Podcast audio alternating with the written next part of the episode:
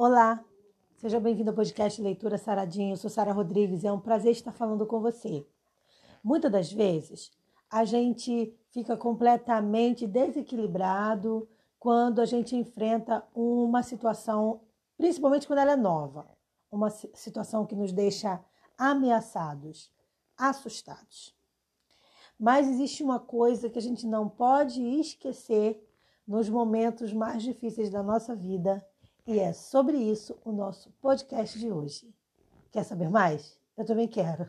Então vem comigo.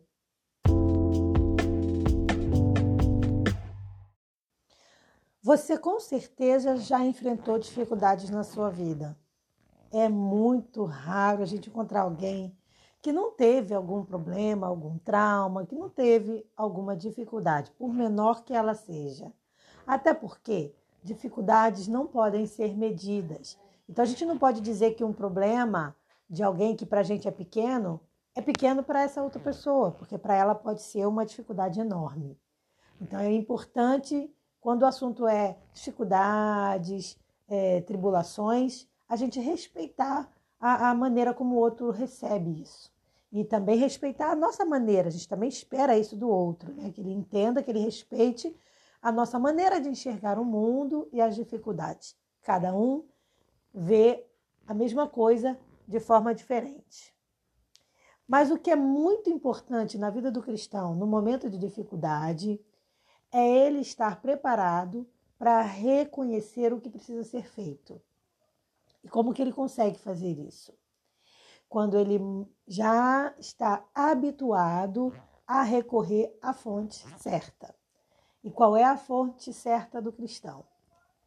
A oração e comunhão com Deus. Quando isso é uma prática cotidiana, não robótica, por favor, não confunda cotidiano com robótico. Se a gente também transforma a nossa comunhão com Deus numa coisa robótica, perde todo sentido. Mas se a gente mantém uma comunhão com Deus saudável diariamente, então quando surge uma grande dificuldade, muito possivelmente Deus vai ser a primeira pessoa que a gente vai procurar. No texto de hoje, fala uma história muito conhecida, e você pode ler na sua Bíblia, porque eu não vou ler tudo, mas você pode ler mas, quando houver uma oportunidade, e se encontra em Mateus capítulo 8, vai mais ou menos do versículo 23 ao versículo 27, que é uma história que você com certeza já ouviu falar, que é a história onde Jesus apazigua a tempestade ali no mar com os discípulos. Mas dá para tirar muita lição dessa história, por mais que a gente leia ela. E o verso que eu quero me prender se encontra no verso 26, quando Jesus diz assim: Por que temeis, homens de pequena fé? Então, levantando-se, repreendeu os ventos e o mar, e seguiu-se uma grande bonança. Existem dificuldades na vida e por isso que eu falei que a dificuldade ela é muito relativa, porque ela pode ser muito forte para um e muito pequena para outro. Mas existem dificuldades também que podem ser consideradas difíceis para qualquer pessoa. E elas afligem até pessoas que estão preparadas, entre aspas. Se você olhar, por exemplo, as dificuldades do mar aberto, com certeza para discípulos experientes para ali, no caso, pescadores experientes como Pedro, como João. Ele, elas vão ser o quê? Tem três discípulos ali que tinham grande experiência no mar, que era Tiago, João e Pedro. Então, pessoas com grande experiência no mar, com certeza vão se sair bem melhor numa situação do que nós, né? Então, se um se uma tempestade ali afetava eles, imagina eu ali, nadando ali, né? Não tinha a menor chance. Mas, você veja, existem dificuldades na vida que afetam a gente, mesmo quando a gente tem experiência. Então, a gente não pode confiar só na nossa experiência. Porque muita coisa vai ser levada em conta, ainda, ainda mais se a gente for considerar olhando pelo âmbito espiritual. Então, não é porque eu tenho 50 anos de igreja que isso quer dizer que eu não possa cair se eu não vigiar. Não é porque eu tenha um grande cargo, seja pastor, obreiro e missionário, isso e aquilo, que, entre aspas, se eu não vigiar, que isso não vai me fazer cair. O que, que me faz não cair em pecado?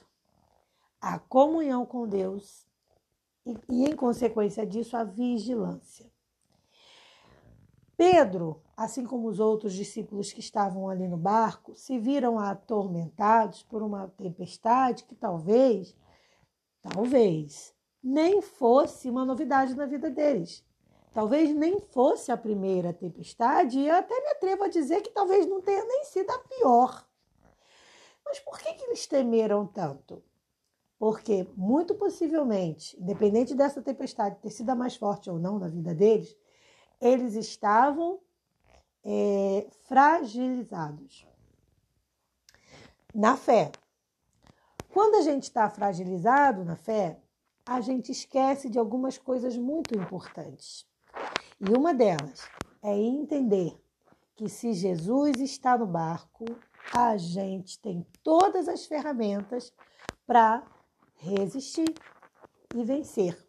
Como a palavra de Deus diz em outro versículo, resistir ao diabo e ele fugirá de vós. Olha que lindo! Ele é que tem que fugir da gente. Ele é que fugirá de nós. Então, ó, tem que dar carreira mesmo. Por exemplo, eu vou dar um exemplo. Eu levo, eu costumo levar meus cachorros para passear de manhã.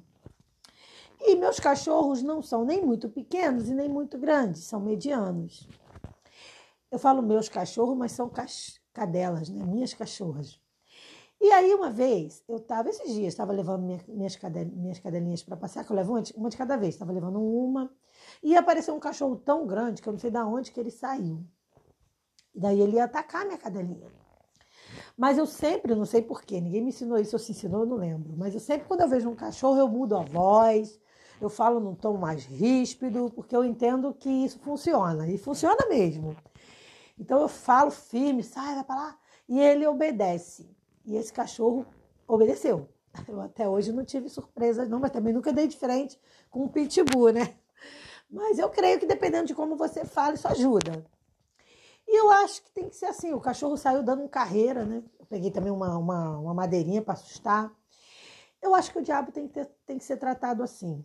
Porque a palavra de Deus diz assim: temei a Deus e dai-lhe glória. Então eu penso que temer, a gente não tem que temer a nada, a não ser a Deus. É a Deus que a gente tem que temer. O diabo, a gente tem que lançar fora mesmo, botar para correr. Mas como? Despreparado, é, sem as ferramentas necessárias, sem comunhão com Deus, sem preparo espiritual? De forma alguma. Na verdade, não é pela nossa força que a gente consegue colocar aqui, como a palavra de Deus diz, e ele fugirá de vós.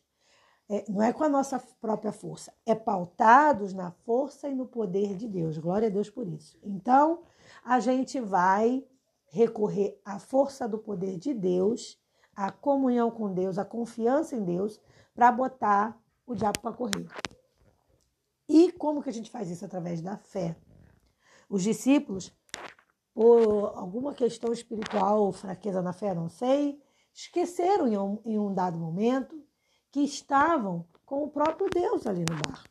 E que, ah, ah, ou melhor, e que houvesse o que houvesse, eles deveriam e poderiam confiar. Descansar em Deus não significa que eu tenha que acreditar tudo vai ser como eu quero, tudo vai fluir, tudo vai dar certo. Não, não é isso. Confiar em Deus é crer que tudo vai dar certo, mas ainda que alguma coisa não saia como esperado, eu vou crer. Eu não vou desanimar na minha fé. Então, ainda que aconteça algo que eu não queira ou que eu não espere, ainda que aconteça algo que eu orei que aquilo não acontecesse, eu não vou perder a esperança em Deus, eu vou continuar crendo. E foi essa a lição que os discípulos tiveram que aprender ali. Que, observando o comportamento de Jesus, eles perceberam que a grande tempestade não foi capaz de tirar a fé de Jesus, não foi capaz nem de abalá-lo. E Jesus ainda ficou surpreso com aqueles homens de tantas experiências que estavam vivendo com ele de fé, ainda serem capazes de demonstrar insegurança naquele momento. Então, por isso, Jesus questiona: por que temeis, homens de pequena fé? Então, eu quero finalizar o podcast de hoje perguntando a mim e a você: por que nós tememos? Quais são os pontos fracos de nossa fé? Quais são as situações que fazem a gente ficar meio que desestruturado? É o medo do desemprego? É a insegurança no relacionamento? É o medo de ser traído? É o medo de uma doença? De adquirir uma doença? É o medo da morte? É o medo de perder a salvação? Seja qual for a linha que a gente tiver de fraqueza, a gente deve anotar isso e levar aos pés da cruz. Está na hora da gente conversar com Deus sobre essa fraqueza, para que Deus transforme nossa fraqueza em força. E nós aí sim estejamos preparados para resistir ao diabo e ele com certeza fugirá de nós. Porque, se não todas, grandes dificuldades da vida vêm por conta de tentações malignas, de provações malignas, de setas malignas. Por isso a palavra de Deus nos orienta: resistir. Resistir é a palavra de ordem. E resistir é a palavra que eu quero terminar esse podcast de hoje. Então, guarda aí. Resistir, resistir, resistir. Um forte abraço para você e até o nosso próximo podcast. Paz.